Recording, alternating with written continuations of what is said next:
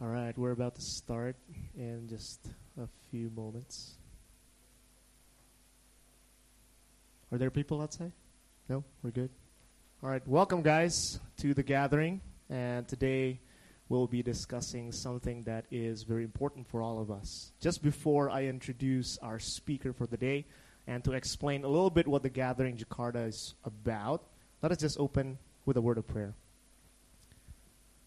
Dear Father in heaven, we thank you so much that you gathered us here together. And I just pray, Father, that today we just want to be thankful for the freedom that we have to open your word in a such a comfortable place where we can talk about your word freely in freedom, Lord. And I just pray that today's workshop will be fruitful for all of us. And we're thankful, to, we're thankful for the gift of your Son that we can just be here and we can come to know you. And we thank you that your Spirit is here with us, guiding us and opening up our minds, opening up our hearts. And Father, I just pray that as we talk about your word, that you would just bring us into a deeper worship of you, that all creation uh, comes, Lord Father, to sing about you and to extol your glory and to sing praises of how great you are. So thank you. We're thankful for this moment. We're just grateful for this time and opportunity, and just uh, guide us today as we talk about something that's going to be important for all of us. And in Jesus' name we pray. Amen. So, welcome to the gathering, Jakarta.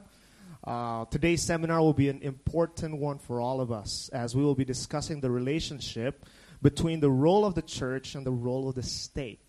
And therefore, what we talk about today will have direct implications to the way we understand human life, especially public life. Just before I introduce the speaker for us, who is not a stranger or needs any extensive introduction, I just want to take this opportunity to talk about the gathering, especially for all of you who are here for the first time with us. We just want to say we are grateful to have you here with us.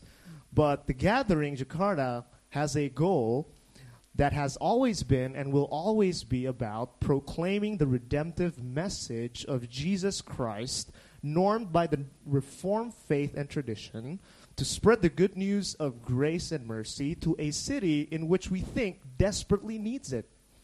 And we will do this by focusing on three areas or three things. And first, cultural engagement. Second, theological education in the church. And third, mediating the gap between academic theology, academic theology and the church. Check. That's better. Sorry about that.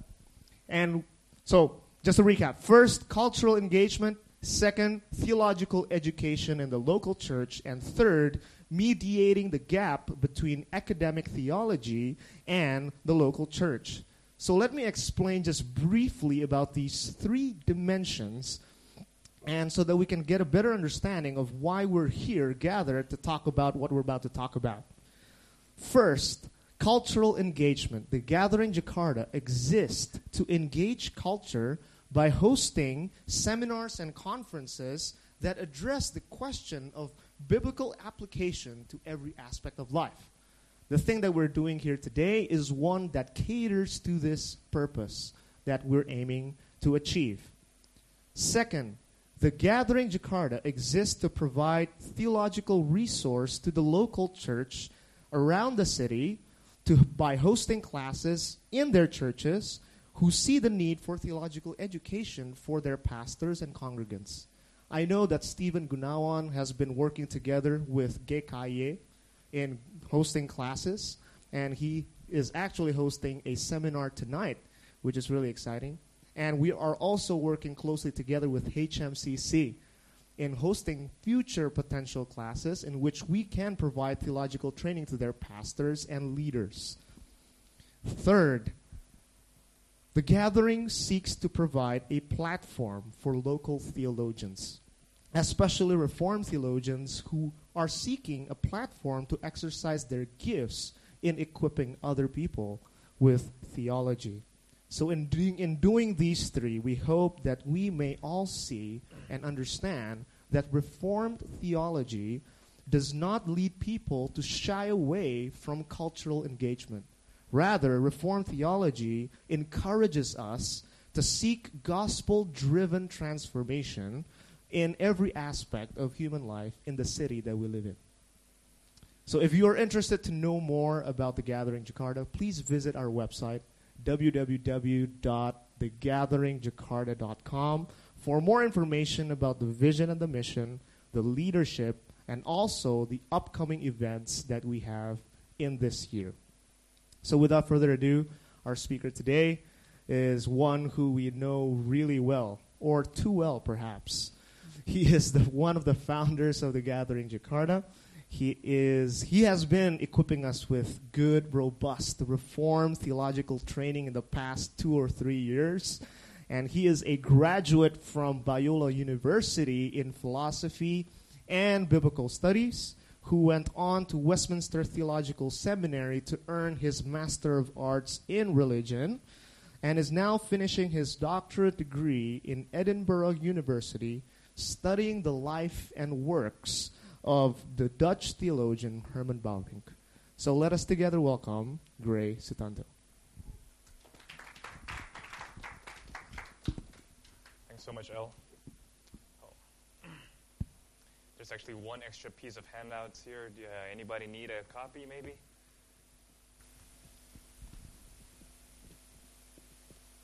I know who to give it to. Sidrak, here you go, man.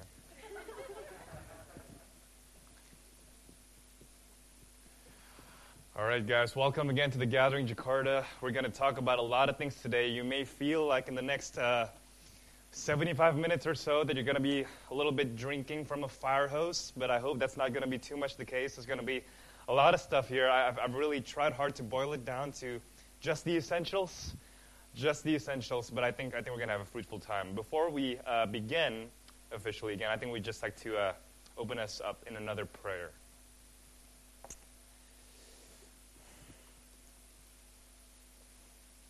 Father, this is your world, this is your city.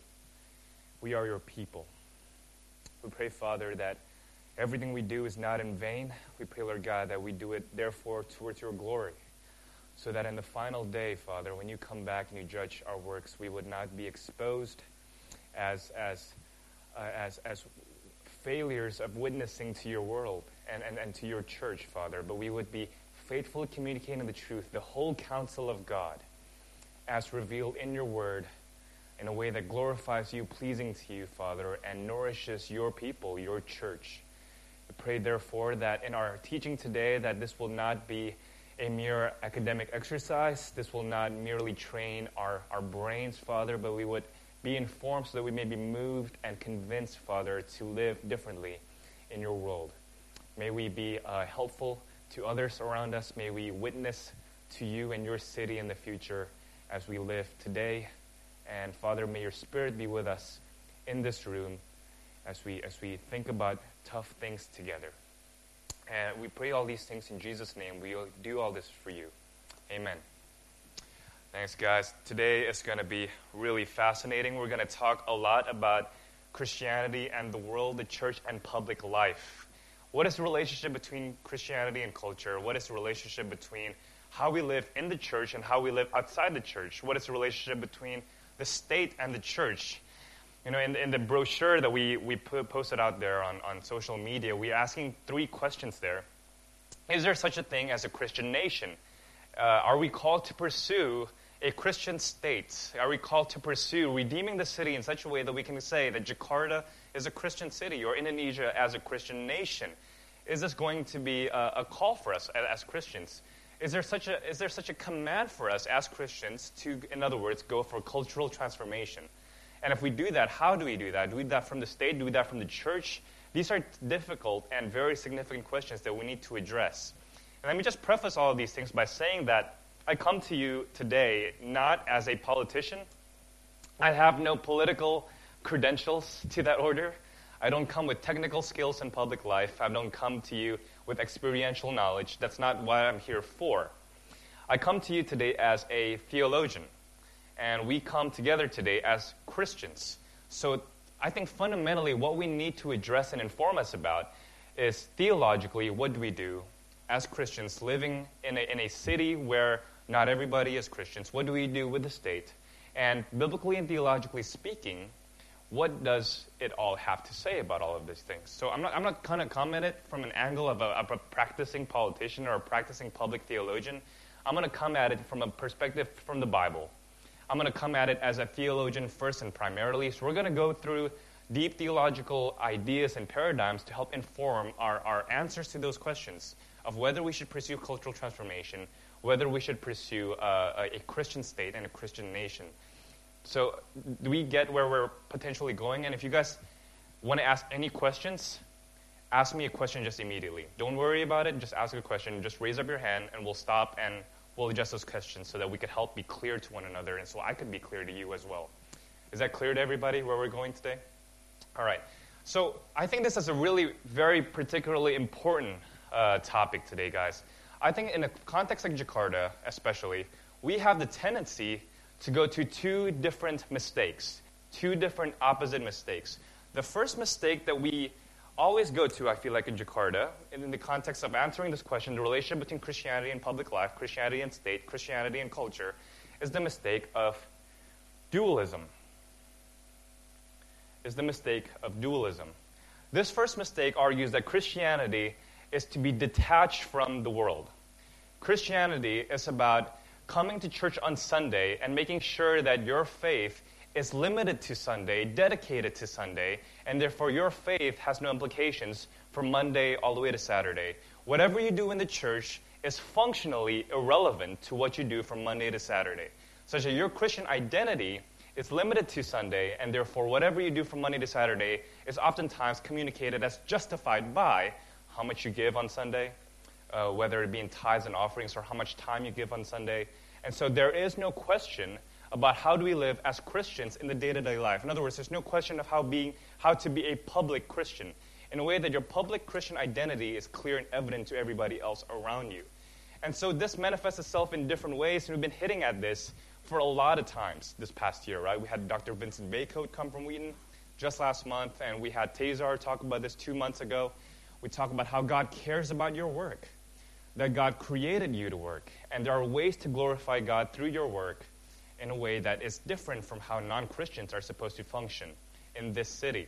And Dr. Bacote hit that really, really hard, and we want to avoid dualism at all costs. We see this rampantly all around Jakarta. We see it, for example, I, I mentioned this just a month ago, about how we call uh, our, our pastors hamba hamba Tuhan, ya kan? And, and, and nobody else are called hamba Tuhan, right? People ask you, people ask me sometimes, Gray mau full time ya mau jadi hamba Tuhan ya? Oh berarti Gray itu responsibility-nya lebih tinggi daripada yang lain gitu kan. That means that you have an added responsibility that other normal Christians don't have, right? And that's the perspective that we have in Jakarta. We encounter every day in the local church. Oh, you're a theologian, so you have these regulations, you have these norms that you need to abide to. But me, oh, I'm just a businessman, or I'm just doing this. I'm just going to live with the world. You know, those norms that you adhere to, Gray, don't apply to me there's a functional, very strong dualism that we encounter in Jakarta in that order. The second, I think, uh, mistake that we want to avoid, and it's the opposite side of the spectrum, and I, I do think we see this rapidly as well, is called triumphalist transformationalism. That's a mouthful. Got to make sure I spell this right triumphalist transformationalism. And, and we see this in a lot of the best selling books that you see in Gramedia, Books and Beyond, Kinokuniya, right? You see books entitled something like this Nine Kingdom Principles for a Good Life, or 10 Habits of Healthy Biblical Eating, or, you know, Godly Kingdom Living and normally, you know, the picture on the front cover is a guy smiling, beautiful smile, doing like this, right? And uh, you have these books, and the premise of each and every single one of these books is this the Bible is a guidebook for every area of life. And if you follow the Bible in this area of life, whether it be eating or financial management, whatever it may be, you will be more successful at what you do. If you follow these nine kingdom principles, if you follow what Jesus says on the Sermon on the Mount, if you follow what Ezekiel ate in his fast, right?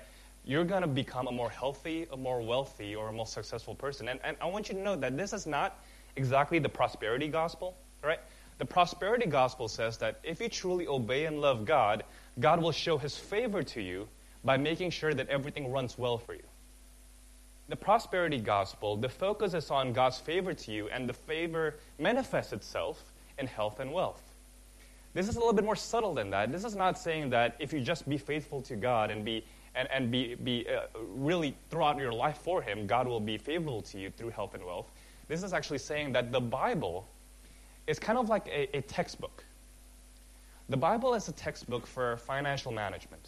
The Bible is a textbook for, for how you run your city. The Bible is a textbook for how you should eat well.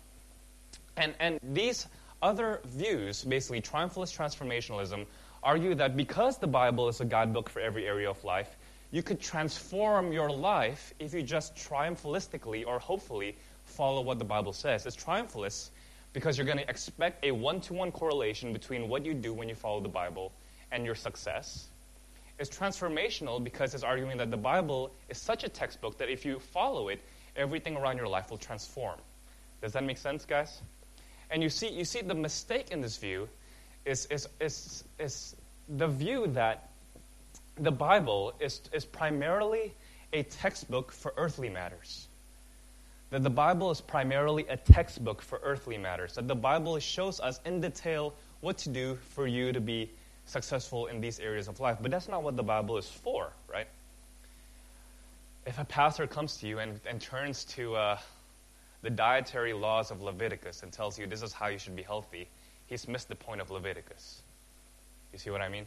if, if I come up to you and I, and I open the Bible to the Sermon on the Mount, and I tell you that the Sermon on the Mount is how you become more successful in your business, I've misread the Sermon on the Mount. Because the Bible is primarily a spiritual book that deals about the Christian life. It talks primarily about the gospel according to which you are a sinner and you need redemption in Jesus Christ.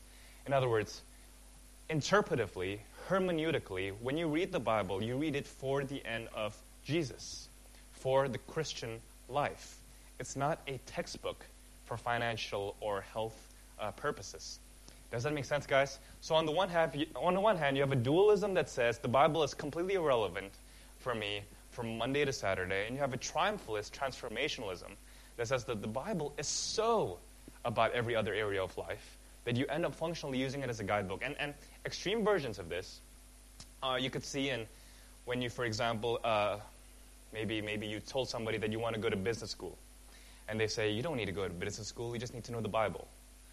Or cross forms of this says that, you know, you don't need to learn medicine, you just need to be faithful and follow the Bible's guides on prayer for you to become more healthy. See, these are cross forms of that, but there are also sophisticated forms of that in church history, where you have all new societies created by Christians, and then maybe for the, for the, for the mayor to rule that place well, they would argue, everybody needs to follow the Sermon on the Mount. So Christians could have to go out of their cities, create a whole new city, and have the Bible be the center of everything in such a way where, where everybody needs to follow the Sermon on the Mount. And if you don't follow the Sermon on the Mount or the Ten Commandments or the Old Testament laws in more extreme forms, you would be put into prison or punished in different ways. So there are crass and really extreme forms of this, and there are crass and really extreme forms of this. Those are, I think, the two twin errors that we see in Jakarta. And I think every single one of us can testify that they've seen that before. I think we can agree on that, right? So this is not controversial. And so the where we're going to go today is address these two issues and look towards the reform tradition and take a look at what the reform tradition has said on these matters. And we want to do it in such a way where we show that these two errors are always resisted. And as it turns out, that when we look at the reform, there are two views on this issue. There are two views on this issue. And we'll see how much we can cover them today. The first view is called the two kingdom view. The two kingdom view. The second view, and we'll get to that later, hopefully, is called the two cities view. The two things sound incredibly similar, but they're not, as we're going to see. uh, but, but they're both reformed. You could be a reformed theologian, you could be a reformed Christian, and advocate for either one of these things. The two views are strongly within the reformed tradition. And what unites these two things is that they realize that, biblically speaking, there are at least five things you need to know and, and balance. I know I hate that word in different contexts, but I think here it's appropriate. There are five things that are very complex for us that both views want to accommodate and respect. The first thing that they need to accommodate is Christ's lordship over all.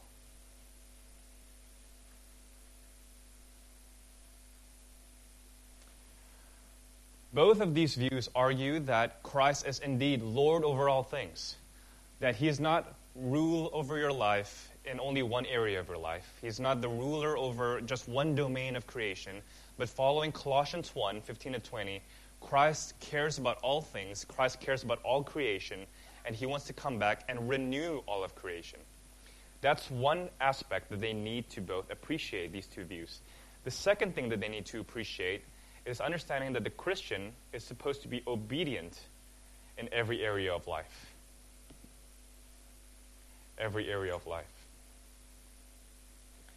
That the Christian is not to live dichotomistically or dualistically. Both views agree on that. Both views also agree that the Christian's final destination is a heavenly city. That what we're working toward is not a final Jakarta or a final Jerusalem in the sense where we come back to Israel or Jakarta is going to be universalized. What we are working for is a, is a final city not created by human hands, but would be brought in by God Himself unilaterally apart from human work. Does that make sense? We're not working to progressively transform the world such that we become a Christian utopia but rather the final city is a heavenly city. It's a spiritual city in the sense where God Himself is the worker of that city. It's going to be brought in by God unilaterally, and therefore our hope is not in present human achievement, but in future God's work. Does that make sense? Both views also agree on that. The fourth view, the fourth, I mean, the fourth aspect that both views want to respect is that the church is central and primary. That if you're called to be a Christian, your primary calling, first and foremost, is to respect and work hard within the context of the church. That the church is your calling, first and foremost, and therefore, you as a Christian, your call as well is to further the purposes of the church through evangelism, through preaching, through counseling, the administration of the sacraments of the Lord's Supper and baptism, the church is always going to be primary. And so from the pulpit, you're not supposed to advocate for, for example, a political party as a church's primary responsibility or a Christian's primary responsibility or some social justice issue. The church and the gospel is always central to the mission of the Christian life. Yet at the same time, we also understand that the church is meant to be a salt and light that Christian individuals are meant to be salt and light in this world. In other words, what do we mean by salt? What do we mean by light? Salt preserves all of society, it makes things better, right? If you are a salt of the earth, uh, what I think Jesus means is that you preserve human society. You make it so that people can flourish within it, that there's peace within it, that there's justice upheld in it, that mercy is being administered through the care of the poor and the widows and the orphans. And if you're a source of light, then the world is supposed to see you as a source of truth, that you speak truth into it, and, and that people can know Jesus through you. This is in the context of, of the language of, say, you're, you're an ambassador of Christ, of 2 Corinthians 5, or that, you of course, you know, Jesus' sermons as well. But notice that these five aspects can get very complicated immediately, right? These five aspects are, are complicated very immediately. And, and these two positions emerge as different positions because they're trying to respect all five aspects. If Jesus is the Lord over all things in life, right, does this mean that we should come and, and expect that a political party leader to preach a sermon every time he addresses the public? But I thought Jesus is Lord over all things of life. right? That, that's a tough question. If the church is central, right, how much should we emphasize mercy ministry to the non Christian poor? And if the church is central, should we say to other people that you have a Christian calling to not be working in the church? And so you get sometimes preaching in Jakarta as well that says, right, if you want to be a true Christian, you got to be a pastor or you got to be an evangelist. You got to travel as a missionary. But that doesn't seem right either. You need to be a salt and light of the world. But how does that fare with the church as an institution that you meet on Sunday? That worship of God is central in the Christian life. And if you're working for a heavenly city, it's a city brought in by God in a future sense. In what way is Christ Lord over all things today? Isn't everything just going to perish anyway, right? In what sense is Christ present and Lord today when the heavenly city we long for, where Christ truly is Lord over all things, still in the future? You see, these are really complicated theological questions. And by trying to balance out or work through and respect and accommodate all five aspects, these two positions arise. Does that make sense, everybody? Does anybody have a question so far? We're going, we're going at a pretty fast speed, I realize, but everybody's hanging with me? Everybody's hanging with me. So notice again, right? Five axiomatic claims, five non debatable claims, five statements that ground both of these views, five things that both views respect and agree upon and want to work out of. Does that make sense, everybody? Okay, so just have those five things in mind as we go through each, and whatever I say about each, just remember that they don't compromise these five things, or at least these two views don't think that you're compromising these five things. So we're going to turn now to two kingdom theology. Two kingdom theology. And for each of these views, again, we'll see how far we go. We're going to take a look at what they say about metaphysics. We're going to take a look at what they say about epistemology and also about ethics. These are the three aspects that we're going to take a look at for each of these positions. Metaphysics has to do with reality.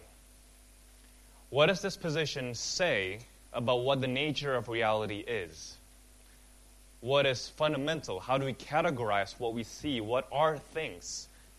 Metaphysics has to do with reality. Epistemology has to do with knowledge. How do we know what we know? What do we use to know what we know? Maybe some of you guys went to IB schools, right? Who went to IB? Who took TOK? Right? TOK, all right. You know, I'm a TOK kid as well. Epistemology is TOK. How do we know what we know? How do we use our reason? What's the role between faith and reason, the Bible and reason? And ethics is pretty self explanatory, I think. What do we do?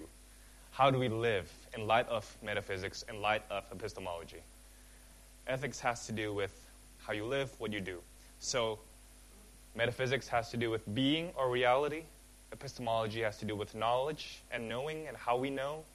Ethics has to do with doing and acting and living. These three things are interrelated for both two kingdom theology and two cities theology.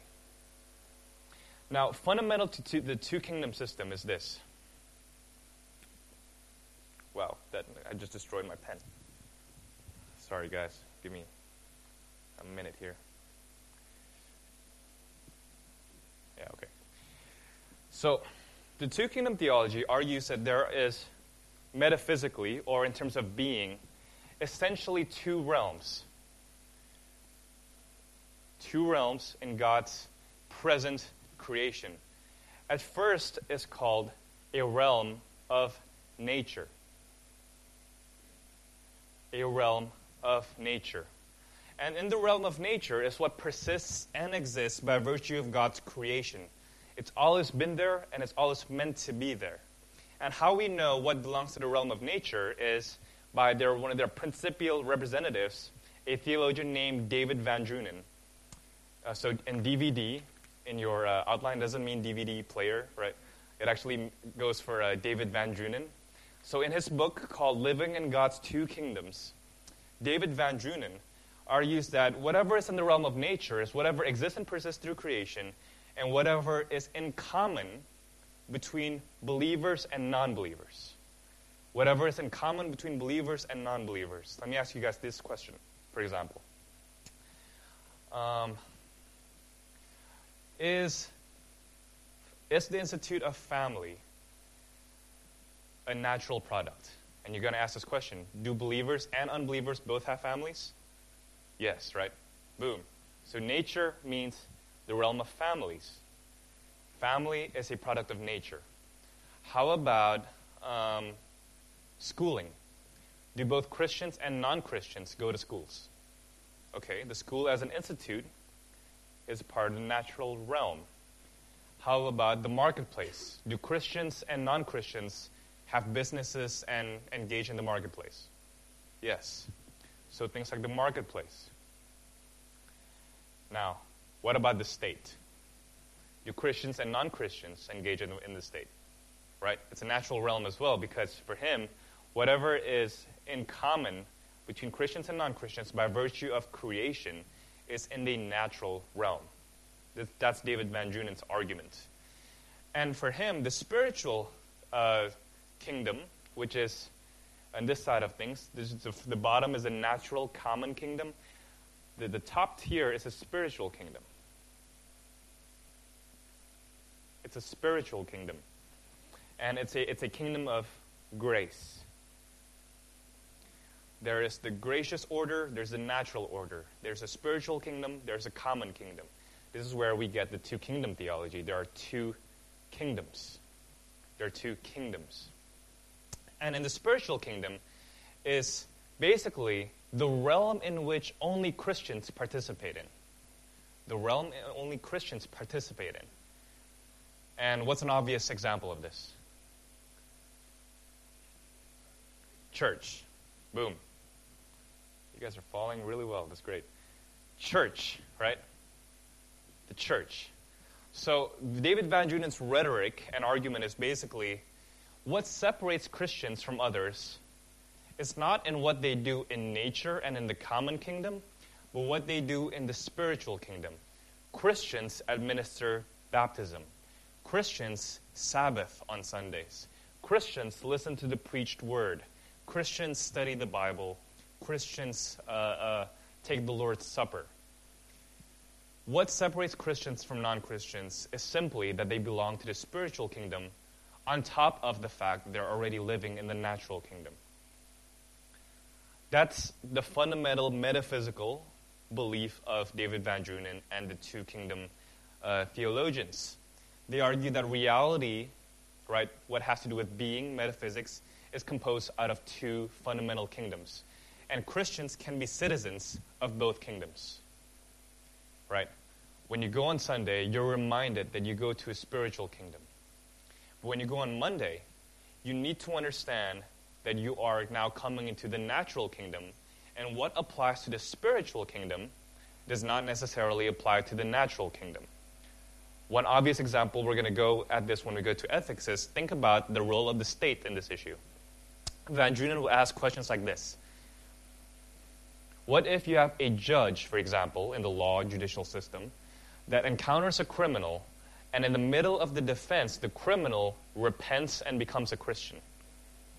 What is the judge to do in that context? Now, think is the law court system a natural kingdom or a spiritual kingdom? Natural, right? Natural. Now, if there was a judge in that sort of situation, and let's say he's a Christian, and the criminal repents right in front of him, weeps, and sings Hail Mary or something like that, right? Or Amazing Grace, in a, in a, in a, in a Protestant context, right? Is um, what do we, what is the judge supposed to do?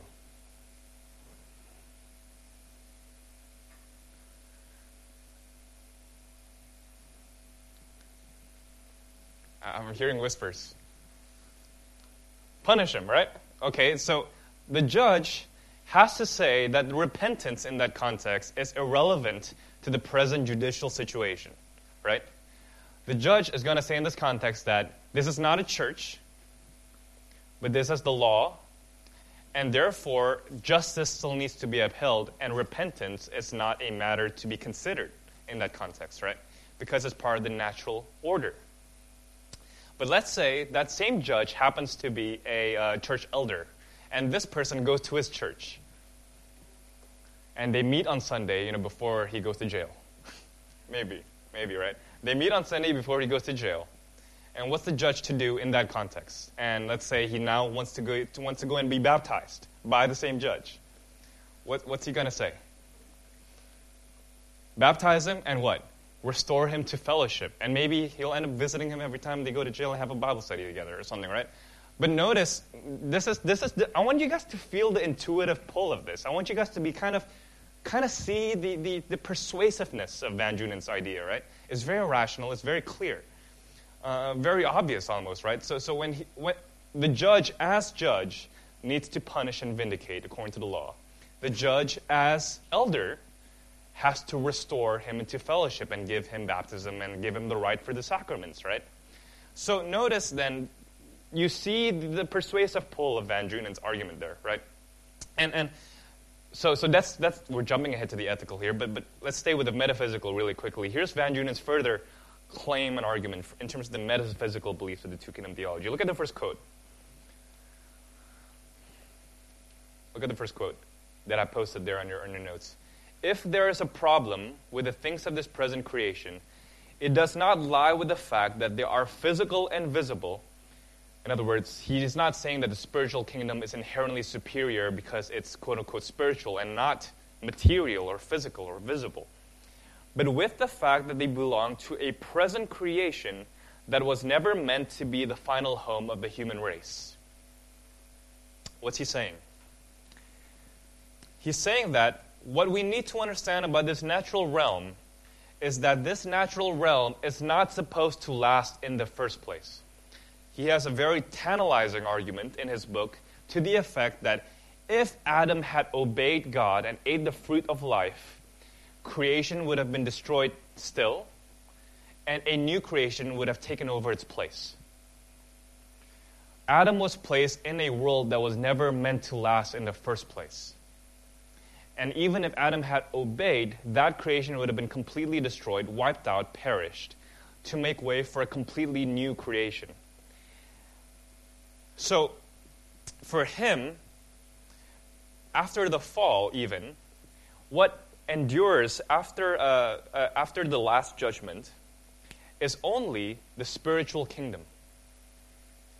Only the church and the resurrected body of the believers last after the final judgment in such a way that nature and everything found in nature, he argues, including families, schools, marketplace, and states, will no longer last. And he's going to point to a lot of biblical passages, right? Think about Jesus' claims that in heaven we neither marry or are given in marriage, right? So there's no more families, right?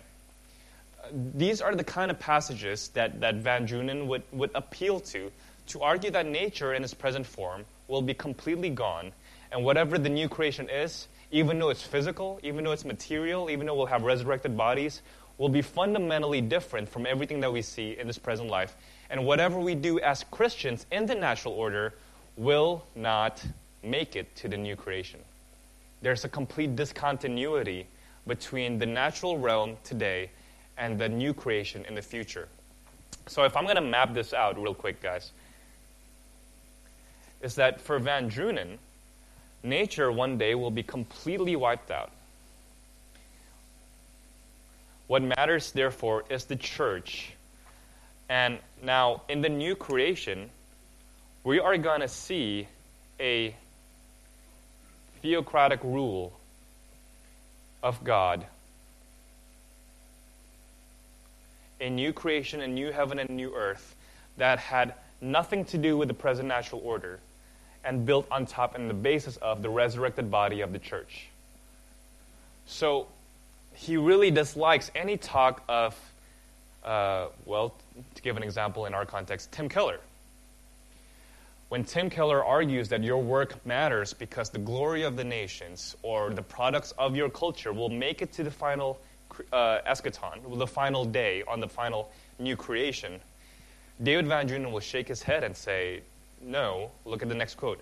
The products of present human culture are doomed to destruction with the natural order itself. you cannot infer that the present human culture will bring in anything to the new creation. It's a, it's a complete discontinuity thesis. So, this is the fundamental metaphysical view of, of Van Drunen. We're going to skip, I think, the Noahic covenant. And, and notice, therefore, that there is a complete distinction between grace as above nature. The two don't significantly overlap in the present order. Nature will pass away, making new for the new creation. Grace is attached to nature, above it, and not within it. Grace is attached to nature and above it. And for Van Drunen, this actually frees us Christians this frees us Christians from talk of redeeming culture, talk of redeeming the city, talk of redeeming businesses, talk of redeeming education or transforming education or transforming culture. For Van Drunen, this doesn't make any sense. Uh, Christians get redeemed, Christians get transformed, but there's no meaningful sense in which schools or the marketplace or anything like that could be transformed or redeemed. That's kind of the upshot of this two kingdom theology. Now, let me just say a few things about the, the epistemological side of things, epistemologically. For Van Drunen, therefore, to understand that there are two kingdoms and two different uh, norms that apply for the natural kingdom and the spiritual kingdom means that Scripture is not to be used at all in the natural realm. Scripture is not to be used at all in the natural realm. Scripture is for the spiritual kingdom.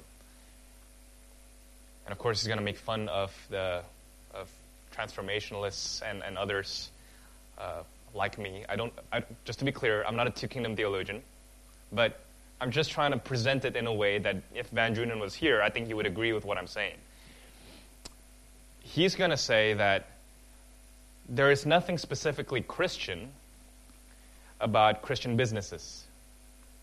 There's nothing that Scripture says about businesses, so there's nothing specifically Christian about businesses. There's nothing specifically Christian about Christian cooking. There isn't a Christian economics, Christian cooking, Christian businesses, Christian states. There's no such thing. All you get are Christian believers. Why? Because for him, Scripture doesn't apply to any of those areas to use Scripture in those areas is to misunderstand the purpose of Scripture. Think about the, the triumphalist transformationalists at this point. He's going to argue that the fundamental error for these transformationalists is that they're using Scripture for the wrong purposes. For, so, for the common kingdom, right? So I erased it because I was trying to show that for Van Drunen it's going to perish. For the, for the natural common kingdom, what is supposed to be the norm for how we know how to do things? Not scripture, but what he calls natural law.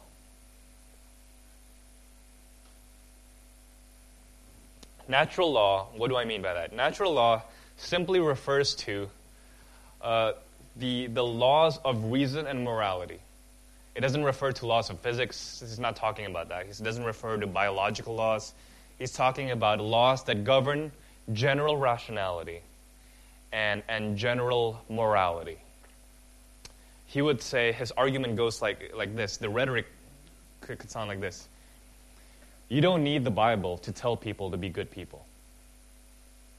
You don't need the Bible to tell people or, or business people to be honest in their work. You don't need the Bible to tell the Christian, uh, to tell the states, the statesmen, and the general public for them to, to enforce justice, for them to be honest, hardworking people. And to make it even more absurd, he's going to argue you don't need the Bible to plumb things. If you want to be a Christian plumber, you don't open the Bible to be a good plumber. You don't open the Bible to be a good chef. Whether you're a Christian or a non Christian, what you need to be a good chef or a good plumber is good plumbing skills and good cooking skills.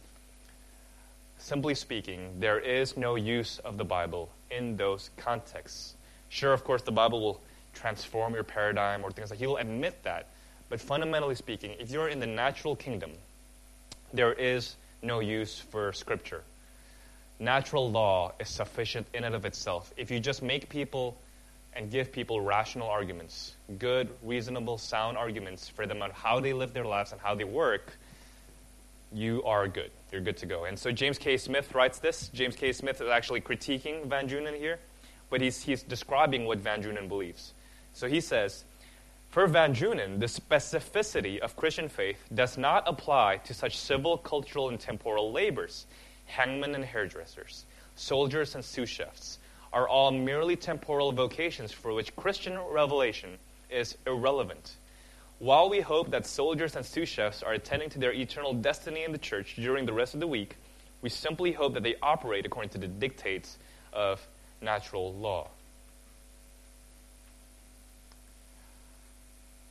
You guys see how it's very systematic, right?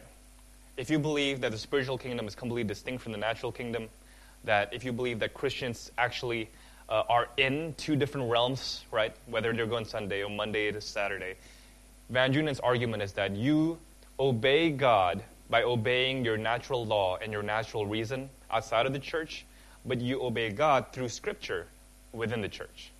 You see what I mean? It's all very systematically connected.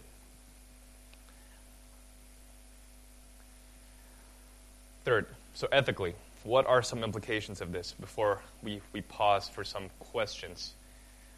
Van Drunen is going to argue that the church is central and an end in itself. There is no call to redeem the natural realm of work. There are general human work, and Christians are called to participate in them. We've seen this a little bit already. Van Drunen is basically saying that we are going to work in the world as fundamentally exiles, as fundamentally citizens of a, citizens of a future reality. And therefore, the church and what you do in the church is central. Pastors and Christians have no obligation and no, and no imperative, no command to call Christians to specific vocations. There is no inherently better work, more Christian work than others. He even actually commends the why you know, James K. Smith mentioned, mentioned hangman in his quote, right? He actually commends the view that if you are a Christian and you work for the church, vocations like being a hangman in the 17th or 16th century is completely open for you. Because it's a natural kingdom, it's going to perish anyway. So you can engage in the public cultural affairs, including work in vocations like hangman, without being a hangman, without your conscience being bound uh, against that. And he's basically going to argue that the church is central, and therefore, when we go into the public sphere, remember that you are not a citizen there. Be detached from it. Uh, joyously obey God through it. But remember, it's not going to last. He calls for joyous, modest, detached work. And therefore, he says that any Christian is free to do any work. When we ask for God about what callings you are supposed to have, you're not fundamentally to ask, Lord, am I supposed to go into the business world or to the whatever world for me to help and, and, and influence that culture in a Christian way? For him, you could ask that question and say, whatever seems to happen to you and whatever job you happen to get, just be content. Just remember that it's not the end of it. It's not something specific to you. Remember that it's not going to last, it will perish.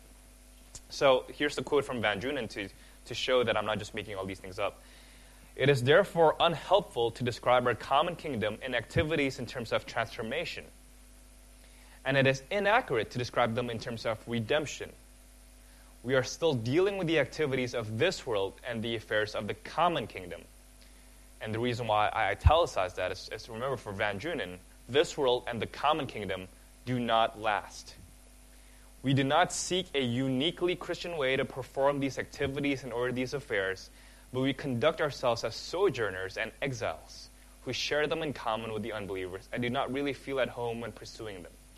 As far as you can go, make peace with the unbelievers. As far as you can go, just be okay with whatever you do. As far as you can go, be honest, be just, obey God.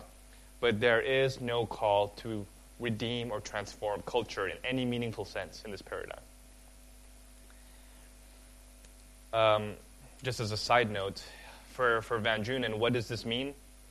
As well, for, if, the, if the church is central, for Van Drunen, social justice in a general way, social mercy, help for the poor in any general way, does not apply to the church. For Van Drunen, Christians and the church only care for the Christian poor and the Christian widows and the Christian orphans. It is not the mission and task of the church to generally care for widows in general, the poor in general. for, for Van Drunen, if the church really is central and what lasts and what matters is the spiritual kingdom ultimately, then the Christian poor, the Christian widow, and the Christian orphans is what it means for us to pursue social justice. It's not a general justice, in other words. I don't know how you guys feel about that, but um, I, uh, I generally find that detestable. But um, we're getting ahead of ourselves. Um, the political common realm is a way to regulate peace and justice amidst religious diversity. And this is ordained by God's decree, preservation, and approval. This is ordained by God's decree, preservation, and approval. I want you guys to notice here that I, I italicized that word approval because for Van Drunen, this is the way it's supposed to be. Christians going into the public sphere where there are believers and non believers alike, that's the way it's supposed to be in this present order. In other words, for you to think that it should be any different is a misguided assumption. It's, this present order is not only decreed by God and preserved by God to be such that Christians and non believers work together in many public spheres, uh, but God approves of it. That's okay. That's fine. Just bear it out, live with it, and obey God through it. Obey God through it.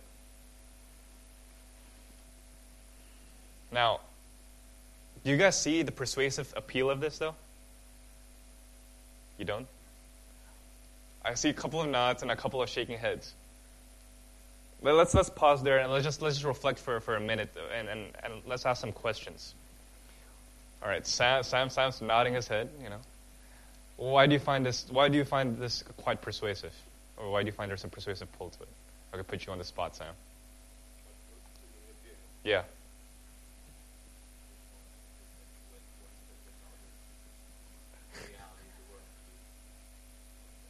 Okay. Why?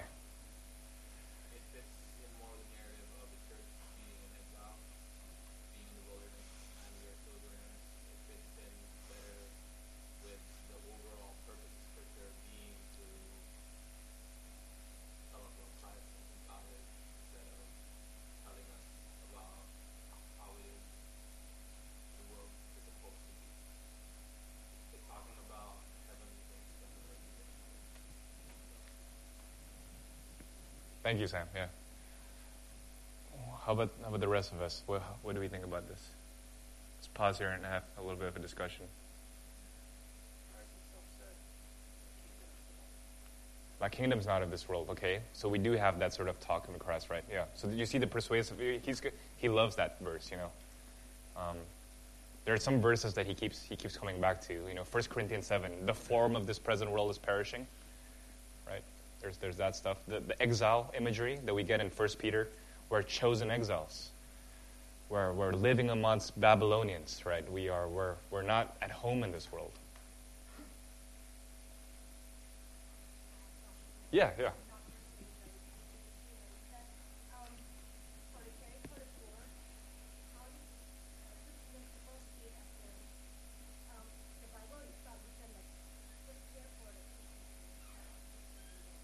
Yeah.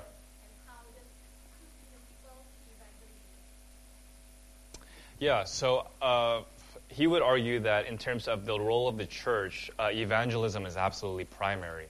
So before you take care of the general public in terms of their financial or, or physical needs, the first thing you need to do as a church is evangelize.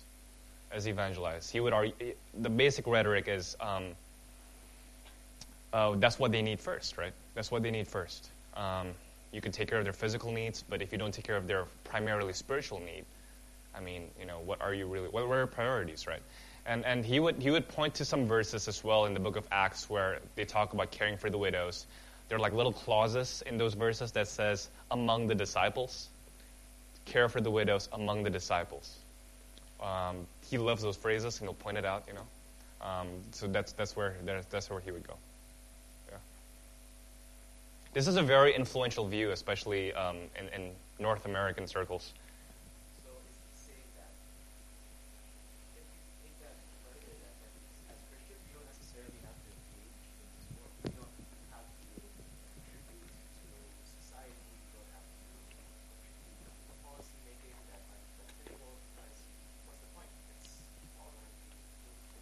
Right. Why clean a sinking ship, right? Um, well, he's going to completely deny that. He's going to completely deny that. He'll say, I'm all for cultural activism and cultural engagement, but it has to be detached. It has to be in a way that you know it's not going to last. So he's, he's going to argue, for example, um, just as, uh, you, you know, the book of Daniel, Daniel and the Israelites are in exile in Babylon. Just as Daniel and the Israelites know that they're not going to be in Babylon forever, doesn't stop them from being in high positions in Babylonia by engaging in their education, by, by, by entering into their official state's ranks. Um, he would say the point is just obedience. Like you're called to do that, even though it's not going to last. The book of Daniel becomes really important in this theology. Okay, we've seen a couple of biblical. Uh, sorry, Lucas. Yeah.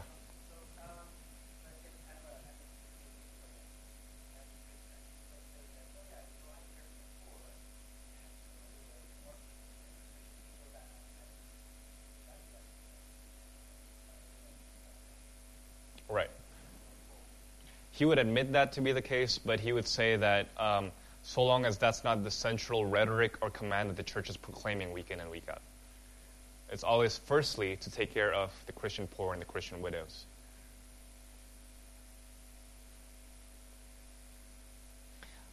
Okay, we've seen a couple of you know persuasive lines of argument from biblical texts. Can you guys think of motifs or passages in Scripture that may give the two kingdom theologians some pause and trouble?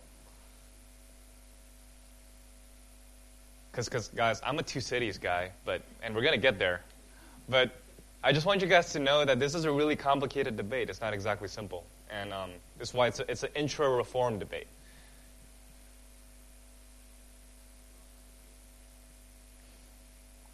And any motifs from Scripture that, that would push back against the two kingdom guy, two kingdom theologian? Teas are smiling. I don't know why. But, uh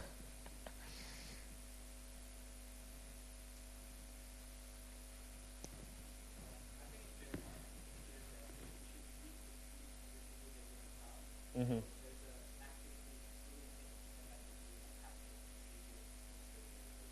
Right.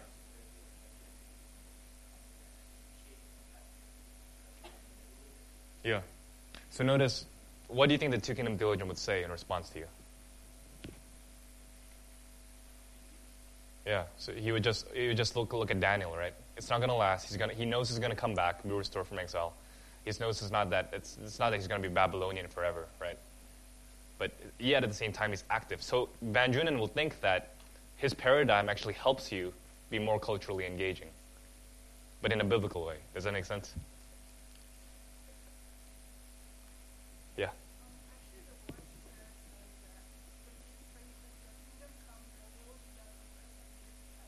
Right.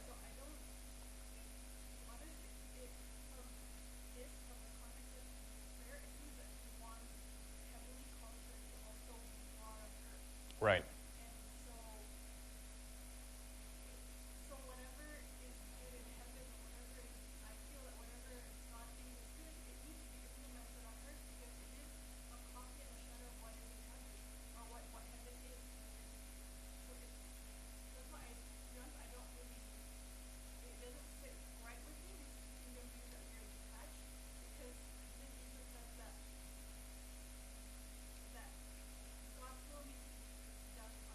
Right.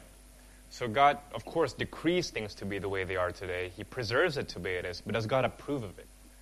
In other words, is it supposed to be the case that we live amidst a people uh, uh, that are religiously diverse in their confessions? Is it supposed to be the case where the world is made up of different uh, believers, whether Christian or non Christian? And how do we as Christians wrestle with that tension? Are we supposed to be content with the way things are today in a way that actually makes their engagement with the world detached, right? And, and we could even ask further questions than that. Is the theocratic new creation and new heavens really that discontinuous, really that distinct from the present order? Because if Adam had obeyed, right, Van Drunen argues that the present world will be destroyed also as well, and, and a new creation will be will be will take place. But I thought that the new creation, new heavens, new earth, is isn't it this world?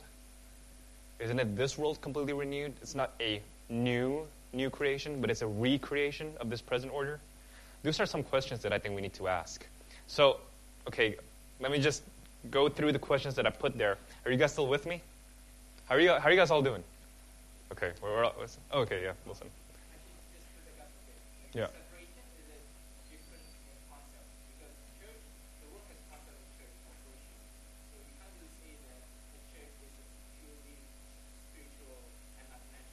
Right.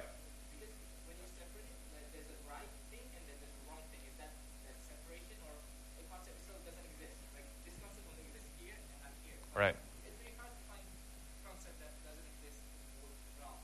Yeah, yeah, I agree. I agree. And um, yeah. so, so I, th- I think your question could be your question could be put in this way: Is the spiritual and natural kingdom really two different realms? Or are they actually more intertwined? Do they blend together in a really complicated manner? You see what I mean? Um, and we're going to see this because Van is going to have a really tough idea accounting for concepts like the Christian family. We may concede to him, okay, it may look difficult for us to conceive of a Christian view of math, a Christian view of cooking or food or something like that, though I do think that there is, right? What about a Christian family, right? If there's such a thing as a Christian family, is that natural or spiritual? It's obviously natural because it's still a family. But isn't a Christian family way more than something natural? Isn't, doesn't the church make use of Christian families? Aren't Christian families normed by certain things that are completely different than natural families? I think those are serious questions, and things like the Sabbath come. You're going to appreciate that. Things like the Sabbath as a Christian family, things like infant baptism, right? So these are serious questions that we need to ask to Van Drunen and to Kingdom Theology. Here's the first question that I put there in your, in your handout the first question I've already passed on is there really no continuity between the present form, which is passing, and the new heavens and the new earth? Is the present creation really never meant to last, even if Adam had obeyed? In other words, is everything that we see today really so perishable? I think Van Drunen is going to have a really tough, tough job handling texts like Isaiah 60, where the final vision, the final glory of Israel, which I take to be the church, will be the fact that all the nations, all Christians, I take it, from every nation, bring in the glories of their cultural products towards the final heaven and the new earth. And, and the second question I think is really pertinent as well. Is natural reason really universally clear and accessible given the entrance of sin? Doesn't ruling out the Bible for public discourse hinder us from exposing how sin has affected our reasons and intuitions? In other words, Van Drunen is going to say things like, we don't need the Bible to argue for people to be honest and mature, for people to be reasonable. But I'm going to argue to, to, against this and say, is justice, reason, and general morality really absolutely clear apart from Scripture? Can we really argue with two different worldviews what justice basically is, what morality basically is, even in the natural sphere? Don't we need the Bible for that? And shouldn't Christians be an amazing witness by using the scriptures to say that what the natural world is groping for, the, the justice, the mercy, the, the, the general conceptions of morality that they need, shouldn't we as Christians say that they could find that in the Bible? That the Bible is supposed to be used as well to inform us what basic justice and morality is. And related to this is question number three. Notice in, in Van Drunen's demarcation and distinction between the spiritual kingdom and the natural kingdom. Right? The natural kingdom is completely fine in and of itself. He would have to argue that because God approves things to be separated into two kingdoms, two basic realms, the natural kingdom could function by itself, and the spiritual kingdom is an addition on top of a properly functioning natural sphere. Now, I think this really blunts the church's witness because now the church cannot say things like, society needs the presence of Christians for society to be improved. In other words, if you just take the spiritual kingdom out, and all you have is a natural kingdom, Van Drunen's rhetoric, I think, leads us to believe that this church has nothing to contribute or unique to say in the natural sphere. And what I think that does is when you go to your public jobs, your, your public states of life, you would have no basis to counter this present culture other than general arguments from reason alone. And I think what that does to us is that it becomes very unclear to argue why Christianity is necessary or helpful for society to function in the first place. Does that make sense? And I wonder, there's an inkling in me. Van Drunen writes from a very American context. And I wonder if he could assume that the spiritual kingdom is not really necessary for the natural kingdom, precisely because America has a long history of Christian influence. Maybe he is assuming that the natural kingdom is completely fine. You could generally agree between Christians and non Christians, secular folks and Christian folks, precisely because the culture in which he writes has depended upon Christian influence in the first place. I don't think we can have general notions of guilt, justice, and morality in a different context in the way that we can probably assume more in the context of America. You, you guys see, you guys see the, the, the push that I'm arguing for here? Imagine arguing for general notions of justice and guilt in a context where honor and shame is primary, like ours. Imagine arguing for notions of punishment and, and general morality where our culture is functionally not like that at all. Though our culture functions with the categories of shame and honor, image management, and external experiences, right? Uh, that, that's the sort of push here in a way that isn't in America. I wonder if Van Drunen is actually assuming way too much. And he even admits this. I put this quote uh, right below three. The state should not overstep the bounds that God has established. It has no right to operate contrary to his moral law. His moral law means things like not killing, uh, those sort of things, you know, and he's going to argue this is why we don't advocate for abortion, things like that. But is it really clear what God's moral law is to the unbeliever who works in the state without scripture? Isn't the fall so intrusive and so wide ranging that even what we think we know by reason could be intimately skewed by self deception? And how could we inform the people of God's moral law if Scripture cannot be used at all in the public sphere?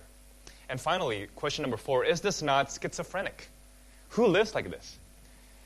If we know the Bible and if the Spirit really informs us in Scripture, right, if we are truly regenerated Christians, we do not live as if there's two boxes into our heads where here's some propositions you know from Scripture, it applies to a different place. Here's some propositions you know from reason that apply to a different place. We are organic beings that incorporate everything that we know in everything that we do. We do not and cannot live dualistically precisely because we are not machines that access different hermetically sealed silos of information that apply to two different realms. Everything you know and everything that you are informs everything that you do. I think Van Drunen is functionally advocating for a schizophrenic anthropology, a schizophrenic doctrine of man that says that we can turn off one side of information and turn on another side of information in such a way where it could advocate that Christians should just freely choose to be hangmen. I'm not so sure about that. I'm not sure about making those kinds of claims. So, with that being said, actually, any questions this far? I think those are serious questions that we need to ask Van Drunen and, and two kingdom theology. Any questions so far? Okay. Now, I want you guys to, to notice the, the, uh, the, the differences now between this view, the two kingdom theologian, and what I have called, or what is historically called, the two cities view. The two cities view in terms of metaphysics. The two cities view, which is, I think, advocated by, firstly, St. Augustine and his The City of God, which I know a couple of you are reading, uh, which is fantastic. The two cities view. The two cities view argues that fundamentally there are not two different realms, but two different kinds of persons. There are not two different locations or spheres primarily, but there is two different covenantal estates and not realms. That fundamentally we have God as the creator relating with different people in a singular realm. And what is Augustine's focus? Augustine's focus is not two distinct realms, but different people, whether they are in Christ or in Adam. Forgive my stickman. In Christ or in Adam. So, fundamentally for Augustine, he's not going to ask if reality is composed of a natural realm versus a spiritual realm, but he's going to ask whether you are in Christ or in Adam. That's the first question that you're going to ask. Are you in Christ or are you in Adam? So, what informs your ethics, as we're going to see later on, is not the question of you're asking where I am. Am I in church or am I in the public sphere? You're going to ask the question, who am I? What determines my destiny? What determines my ethics? What determines how I know? Who am I?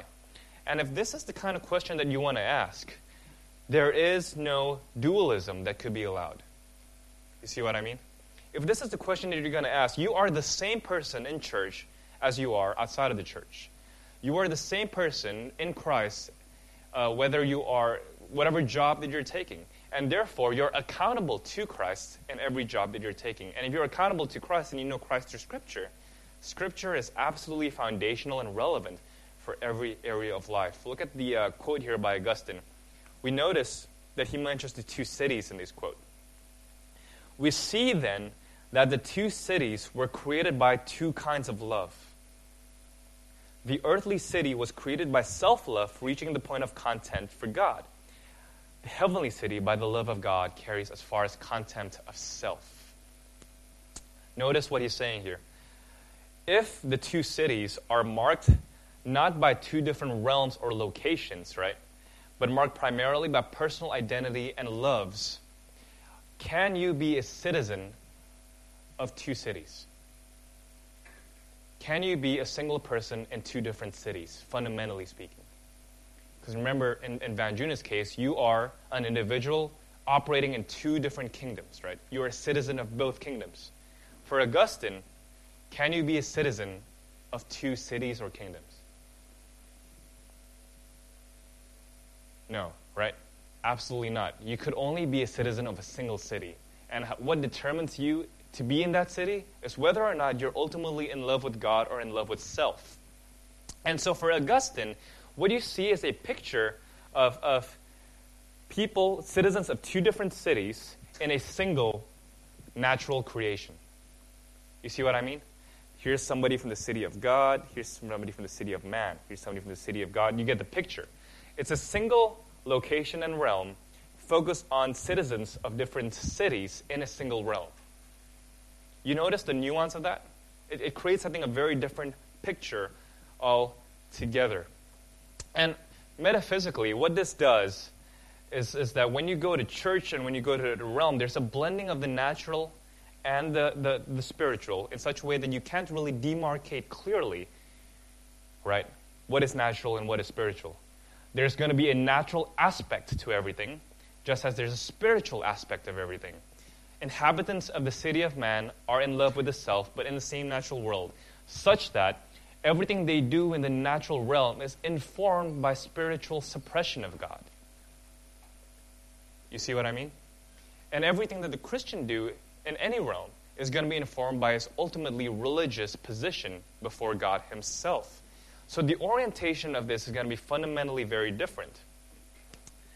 And so for Augustine and the Reformed, uh, other sides of the Reformed faith and the two cities view, it's not only is this realm inhabited by people from two cities, the new creation in the present, I'm sorry, the new creation in the final state is going to be something con- continuous with this realm.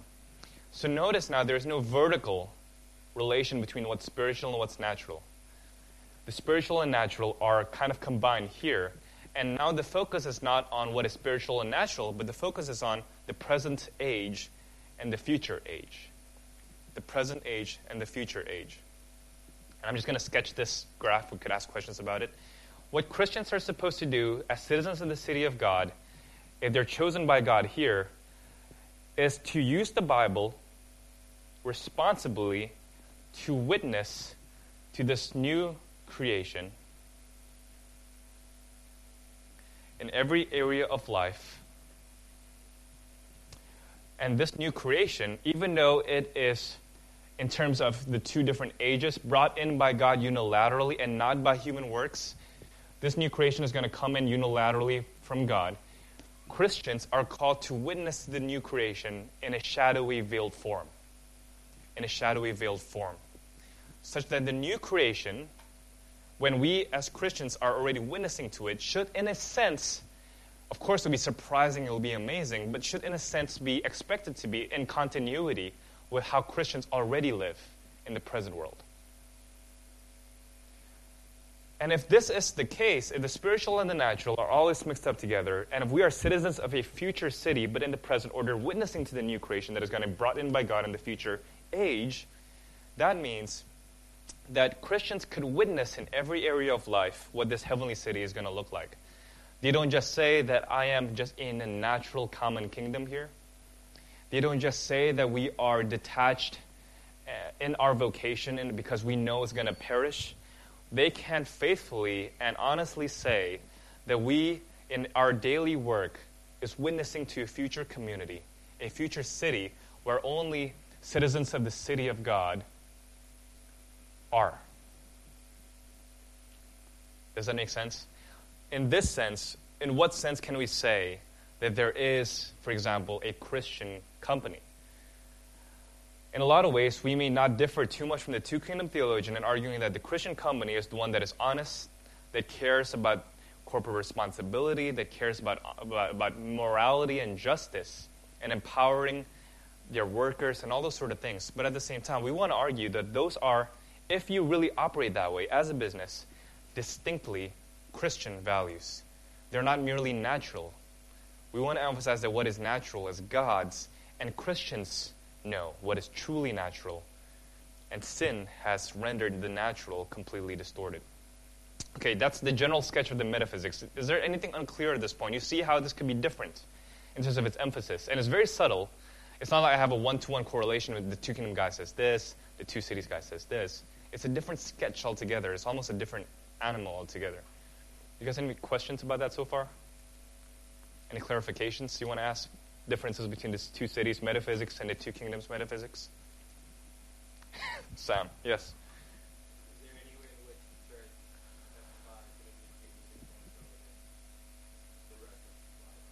Absolutely. Absolutely. The church manifests a new creation in the rest of every area of life because in the church, in the institution of Sunday worship, right, you see and feel and know that everybody lives for God and worships God in a way that they don't see in every other area of life. Sunday is supposed to be a special time in which believers can know who are in the kingdom of God in a visible sense and who worship God, partaking in the sacraments together that mark them out as a distinct people living in wilderness. We can still affirm that we're living in the wilderness. But notice the wilderness is not two different realms and we go between one and the other, but the wilderness is all around us. Even in the church, we still feel a sense of the wilderness, I believe. Because we still know that in the church, there's the poor to take care of. In the church, there are things to do. It's not, not yet final. There's still discipline in the church that, in a way, is not in the future, right? So even in the church, there are wilderness aspects that will not be carried on in the future. And I think there are, there are quote unquote sinful natural aspects, right? So I want to say yes, absolutely. The church is unique and special and it witnesses it to, to a greater degree as, as an institution. But at the same time, there's, there's natural, sinful aspects to every area of life, just as there is in the church. Right? So, here is, um, epistemologically speaking, I'm, I'm going to go this, through this really quickly, guys. There is no bifurcation between what we can know by nat- from natural law and what we can know from Scripture. Scripture is always going to be informing everything that we do precisely because we know that sin has so corrupted our minds that everything that we do is also corrupted by sin. And we need to be very attentive to the false intuitions that we often could have. Look at what John Frame says here. Van Drunen, in this little quote, Van Drunen neglects to discuss the difficulty, the difficulty of arguing ethical issues from natural law.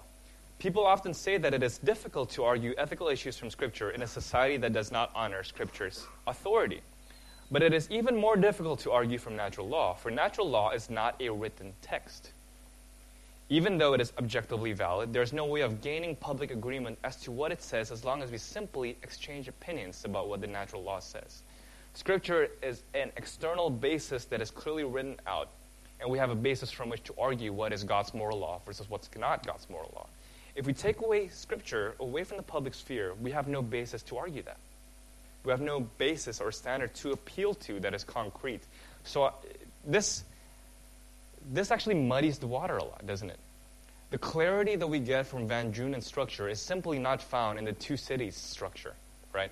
This means that in the public sphere and in the state, if you are a Christian, there should be some meaningful sense in which you would want to use Scripture in informing how you publicly address the people, informing how you do your policies. But in a way that does not neglect the distinction between church and state. It is actually making the waters a lot more muddy. It's making everything a lot more complicated. But life isn't always so simple, right? So there's a focus on common grace and not natural law. And I don't think we have the time or energy to go through common grace and natural law, so we're going to skip that. So the ethics, uh, remember that the church is central for the two kingdom view. But it has to also remain central for our view. Remember that that is an axiom. It's one of the five things that we noted at the beginning that we cannot compromise.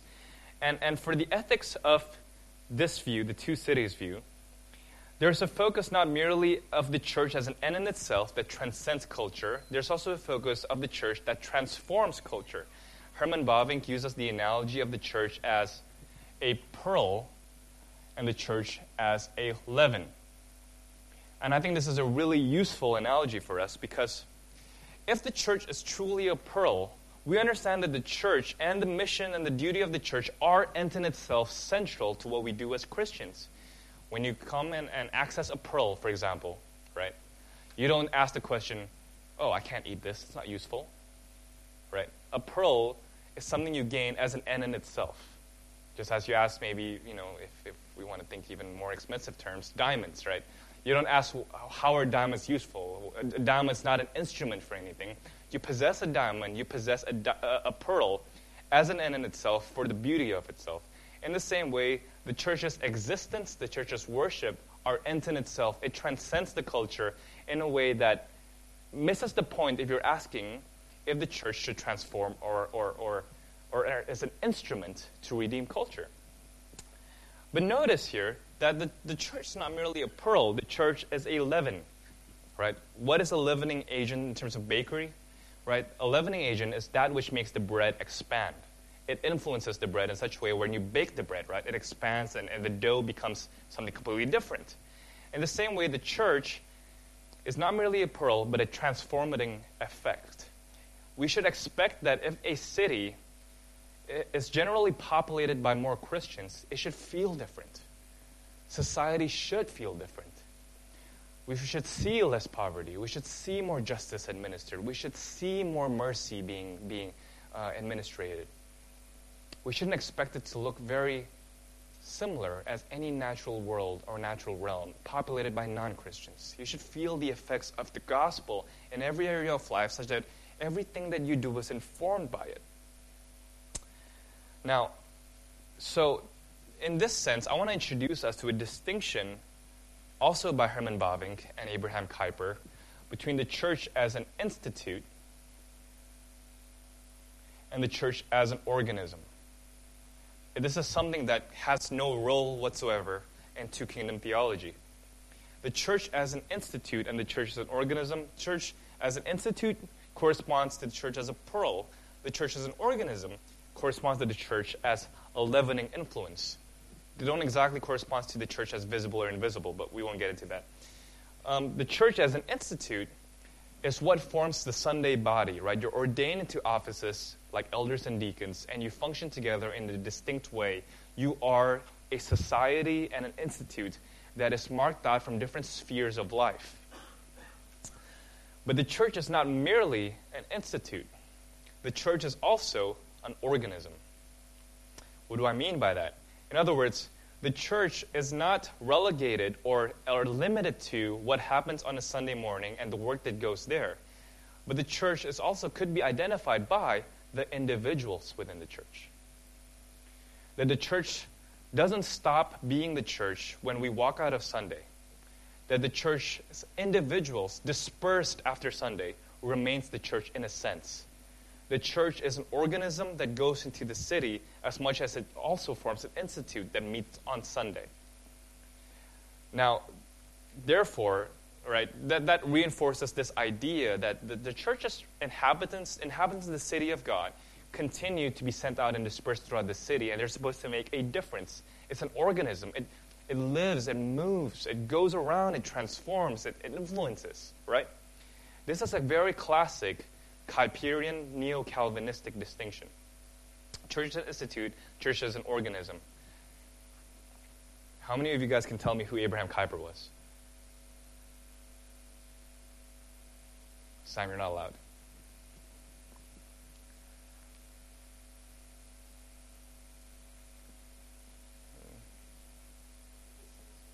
He was a civil servant. Tell me more. Okay, that, that's good. He was a civil servant. Abraham Kuyper was a civil servant. He was a theologian in the 19th century from the Netherlands, and he was one of the first to argue that the church is a distinction between an institute and organism.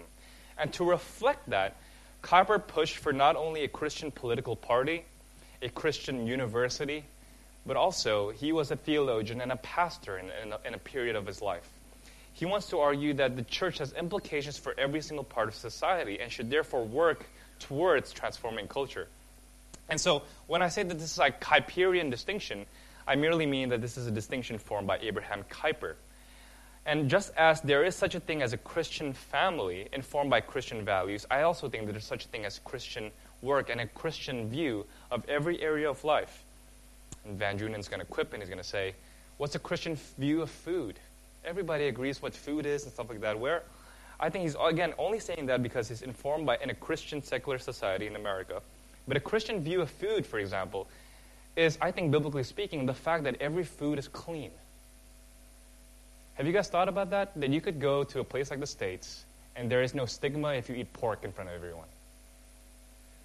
That you can walk around and, and carry pork and say, that's fine that there's a, there's a Christian view of food, that freedom that you could feel in places where Christian culture is thriving is something completely missing, say, if you went to somewhere else where eating maybe cows or, or pork is considered taboo. And if, if, imagine that sort of location where eating pork or eating cows are taboo, what if the general population become more and more Christian? What if churches thrive there evangelize well and the gospel is preached in week in and week out?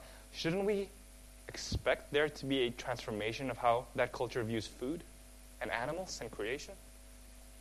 So uh, again, I think that Van Drunen is his rhetoric only sticks because he's living in a culturally homogene- homogeneous a, place where, where everybody assumes this basic blanket of commonality. Everybody generally has the same view of things. But if you were only, I think, to travel the world a little bit more, he's going to see it's going to be very much more complicated than that. So there's a Christian view of work. There's a Christian view of food. A lot of the things that Van Drunen takes for granted as merely natural views of things are actually Christian views of things. So the political and common sphere administers justice and mercy amidst religious diversity by God's decree and preservation, but it is not ultimately approved by God. God does not intend for us to always render what is to Caesar and what is to Jesus.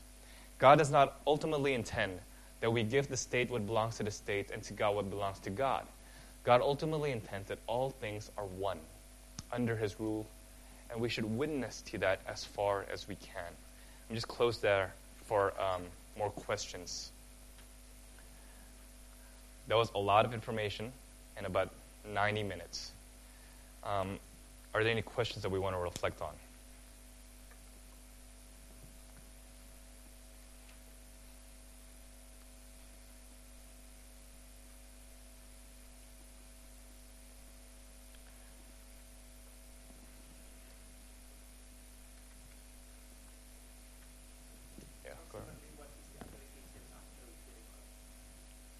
Let's open this up. What do you think are some implications after hearing all of this?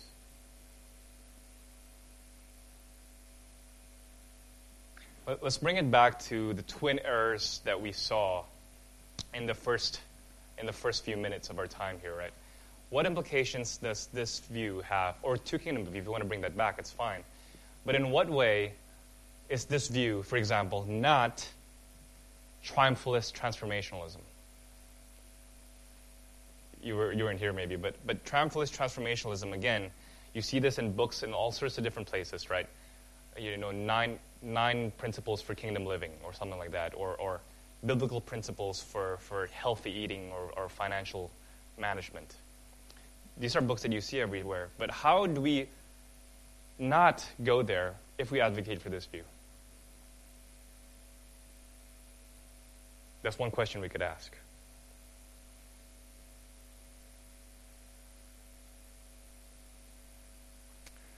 Let me, let me also be provocative here because we're in a Jakartan context, right?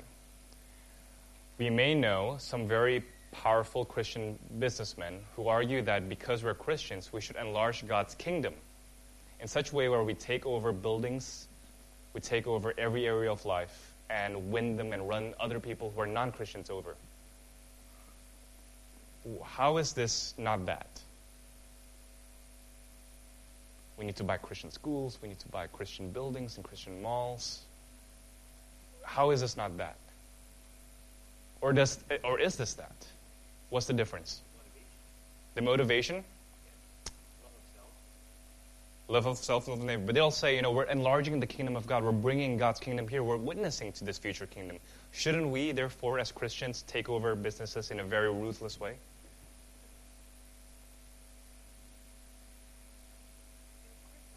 Of course not. But, but, but why? But why?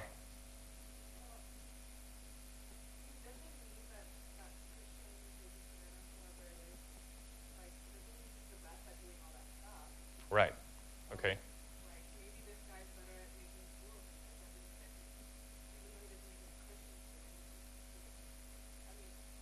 Right. Yeah, yeah. Should we kingdomize everything? Or anything?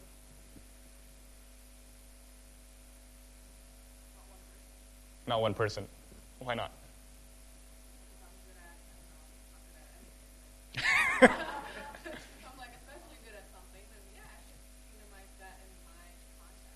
Yeah.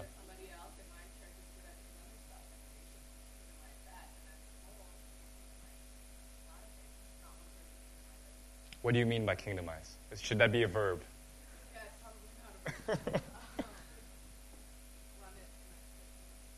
Run in a Christian way. Because I think, I think this is a really important line right here, right?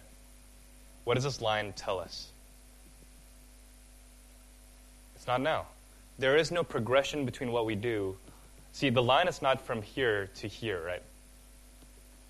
There is no progression between what we do and the final day. If this is the case, you don't make Jakarta more Christian if you suddenly become the, the president of Indonesia and you make every single politician Christian. It's not as if the kingdom of God was this small, and because now you took over Jakarta, boom, it's this small. It's, it's that big. You see what I mean? There is no one to one correlation between what you do and the future kingdom. There is, in other words, an irrevocable gap here, and the new creation is brought in by God Himself. There is no progress you see what I mean? There is no expectation between, of progress between our cultural endeavors and God's. If that's the case, I think it mitigates. It mitigates what we do in terms of, of the natural realm, in terms of physically speaking. It, it'll be a mistaken idea for Christian businessmen to try to take over different areas of the city, running out non Christians. You know, our power as city of God people is a power of gospel and spiritual witness and through activities of love and mercy, not by the sword, because we're not the state, but at the same time, not by ruthless business practices. But because I think that's really something we see and we need to be careful of in a Jakartan context. Lucas.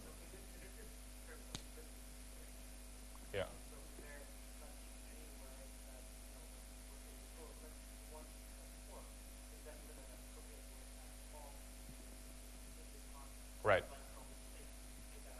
What do you think? Why do you think that word could be helpful or unhelpful? That's a really good way to put, it. Why, why do you think that word could be unhelpful? Why do you think that word transform could be helpful?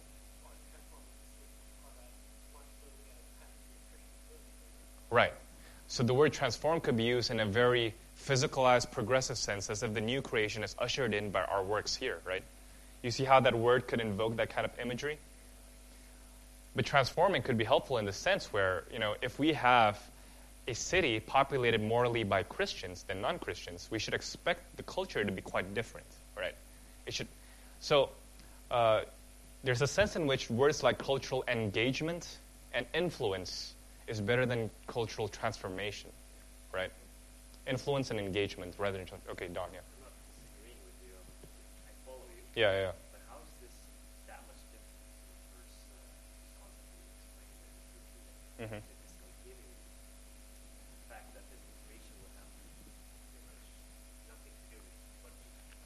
Well, we would say that it has nothing to do in terms of what we do, but it will have more uh, portions of continuity than discontinuity.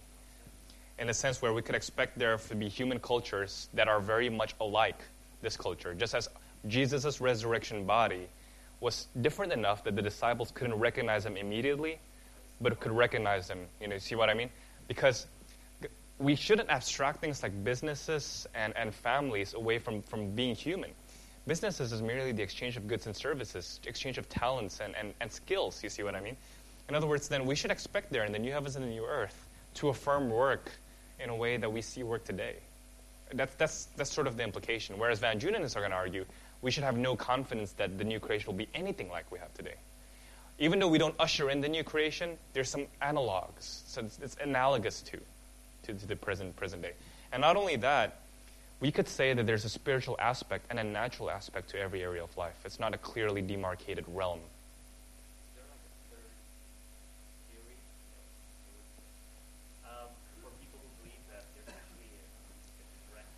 Yes, it's called uh, post-millennial theonomy, but but we, we, we didn't go there. So um, so and, and post.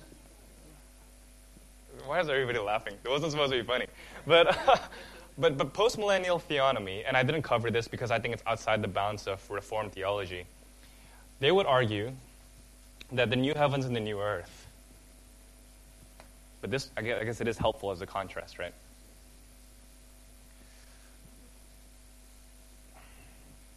that, that Christians and the new heavens and the new earth are, are related maybe in this way. I didn't think about how to grab this yet, but it's more like this is the present world, and there's just upward trajectory until we get to the kingdom of God. On the basis of what Christians do and as the basis of Christians taking over more and more places. Why is it, uh, why is it a theonomy? Because we're called to produce a kingdom of God here and now in a physical sense. It's also post millennial in a sense where um, um, God's reign, physical reign, has started. It's post. It's after it has started. Millennial just means the God's. Let's just say God's kingdom, kingdom activity now. So it's post millennial. So it's post kingdom, and at the same time, it's a theonomy that we're we're supposed to uphold now. So whatever we do now, if we fail, they could actually say things like, "The kingdom of God has also stepped back a bit." in our cultural endeavors and products. You see what I mean? And, and most extreme versions of theonomy would say we should create our own country, a, Christ, a distinctly Christian nation. And, and I want you guys to notice that whether you're two cities or two kingdom, there's no such thing as a Christian nation. There's no such thing as a Christian nation. Only a theonomy would say that there is such a thing as a Christian nation. So both two kingdom theologians and two cities theologians would say that what's going on in the Republican convention in the United States is completely anti biblical. If you want to advocate for a statesman like Donald Trump and you want to be a pastor who goes on the Republican convention and say that Jesus is pleased with this event, you've missed the fact that the kingdom of God is not brought on by you. You see what I mean? The rhetoric of America as a Christian nation is, I think, the worst sort of example of what we don't want to be. You see what I mean? And I think that's a massive uh, implication. Should we, as a church, be so involved in political parties and motivate a single political party? That's a very concrete situation. What's the obvious answer in light of this? If you're not a theonomist, no, right? Why not? Because God's kingdom is not of this world. We may be witnesses to a future kingdom, but we're witnessing still in a present order that will one day not last. Even though the future order is something um, um, analogous to the present order, today's present leaders and present kings will no longer be kings in the future order.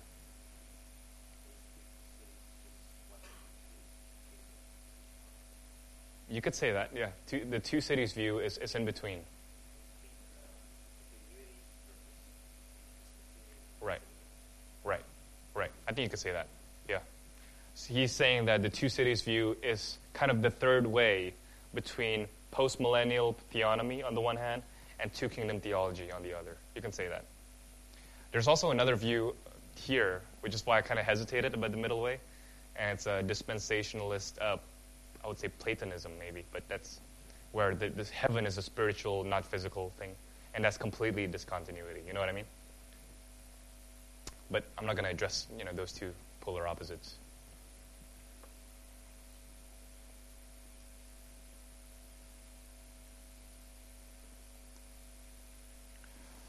If you're a two, let me just end with this, okay? If you're a two cities guy, if you if you came out of this event and you're saying I don't, I really don't like two kingdom theology, I want to go with the two cities guy and I'll read up more about it because I'm not meant to give you every single detail, right? Because that's just going to be way too much in two hours, right? I want you guys to know that if you're a two cities guy, you're making life a lot harder for yourself. You're going to make life a lot harder for yourself because, one, you do believe that the Bible is relevant for every area of life, but two, you can't use it the same way in the church and outside of the church. If you're a two kingdom theologian, life is pretty clear cut. Life is pretty clear cut, and I think people could live with a peaceful conscience as a two kingdom theologian. But if you're a two cities guy, living in a city like Jakarta, and you want to say things like, we should witness to a future city in this corrupt kind of situation, you've made life a lot harder for yourself. And I think that that's one implication. You're going to have to wrestle with this all your life. And if you're stepping away and saying, I don't have any clear answers, good. Good. That's how I want you to feel. If we just left with two kingdom theology, I think we would have left with that's pretty clear. I could go out and I know exactly what to do. I know exactly what to say. But if you're a two cities guy, you will live your whole life wrestling with this. And you will live in anxiety. You're going to live anticipating the future glory so much more because you're going to feel tensions everything you do and everything you say and everywhere you go. And I think the most, I actually think that's a virtue because the most mature of Christians understand that it is not easy to live in this present order. The most mature Christians understand that there's a longing to be had for a future city, but at the same time, a striving to be had in the present order.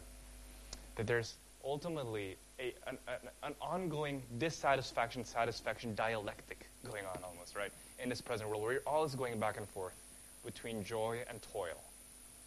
And I just want to leave us with that. If you're leaving this place and you're saying to yourself, man, I got a lot more reading to do, a lot more work to think about, I've done my job well, I think. But if you left here thinking you're a two kingdom theologian, we could talk afterwards. So let me just uh, close with that and let's close in prayer, right?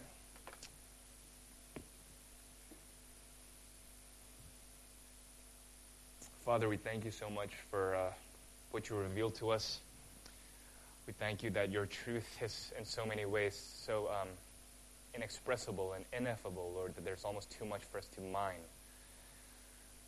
We thank you, Lord God, for the wisdom of, of those who are smarter and wiser than we are, so that we can depend on them for these sort of issues, that we are not alone, that we have each other, and we know, Lord God, that the church as an institute and the church as an organism could only function well when we are united in diversity, depending mutually upon one another, bearing each other's burdens, weeping with those who weep, and rejoicing with those who rejoice. Pray, Lord God, that today is not just an academic session. Lord God, for a, a, an ongoing stimulation of our, of our lives and work. We Lord God, that we feel the tension of living in the in between, of the living in a present world that is supposed to witness to a future world. But at the same time, we understand, Lord God, that so much religious and, and negatively uh, affecting consequences and impulses are within us and outside of us, Father. We pray, Lord God, that we would be able to pray consistently that this is your world and we are supposed to live in it and embrace it understand that this world is meant to last forever. But we continually wrestle with our own sins and the sins of others. Pray, Lord God, for our faithfulness, and we pray, Lord God, for our joy in Jesus Christ amidst the hardship that we live in, ambassadors of this world, part of this world, but not of it. Pray these things in Jesus' name. Amen. Thanks so much, guys.